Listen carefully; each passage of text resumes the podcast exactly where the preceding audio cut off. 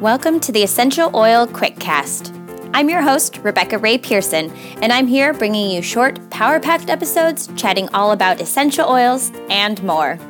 Let's get started. Hey friends, it's Rebecca here on the Essential Oils Quickcast. I am so glad you're joining me for this EnneaOils series. It's super exciting to talk about these two things that I love, essential oils and the Enneagram, and I've been hearing from a lot of people how excited you are, which is just fantastic. Make sure you subscribe to keep up with the latest episodes and share with your friends, because we are going to explore a lot of things in this series, and I can't wait to share more with you. If you listened last week, we talked a little bit about an overview of what the Enneagram is, so if you are new to the Enneagram and haven't listened to that yet, go check it out, and I hope you've taken some time to do a little bit of self-discovery and read up on the Enneagram types, and maybe you're even starting to narrow down what your dominant type is, use some of your test results to figure that out, and I encourage you to continue that journey, continue to learn about all the types, and I can't wait for you to discover more about yourself and areas that you can grow in, and that's where essential oils come in. We can use essential oils to help us grow and move through some emotional roadblocks blocks that may be holding us back, work through negative emotional patterns, or just support the healthy emotions that are connected with our dominant type. And that's actually what we are going to be talking about today, your dominant type and essential oils for your type based on your primary desire. So every type has unique desires and motivations, fears that are all driving different behaviors that we exhibit, because that's what the Enneagram is all about. Right? The why. It's all about the purpose behind why we do the things we do, the reasons behind it. So today, I'm going to go through all nine types and the primary desire for that type and give you a couple of oils to help support the desires that your type has.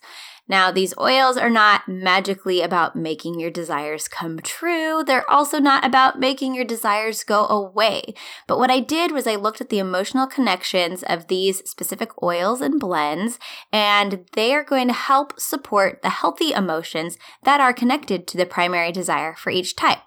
So there you go. And if you have more questions about that, you can always reach out to me through my website, Rebekah Rae Pearson dot com, or find me on Instagram at Essential Oil Podcast. Find me there and you can ask all your questions.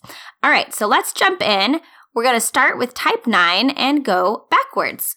So type nine has a desire for peace of mind and harmony. Your blend for your primary desire is Valor. And a couple single oils you can use are lemon and geranium. Type eights have a primary desire for control and self-sufficiency. And your blend is peace and calming.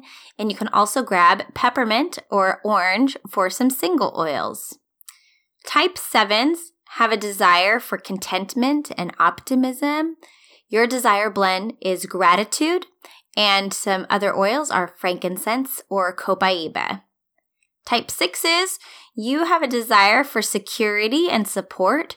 Your desire blend is energy, and some single oils are lavender or rosemary. Type fives, you have a desire for being capable and competent. Your blend is Sarah, S A R A, and some single oils are cedarwood and tea tree. Type fours have a primary desire of significance and identity. Your desire blend is release. You can also try out lemon or ylang ylang. For our type threes out there, there is a primary desire for being valued and successful.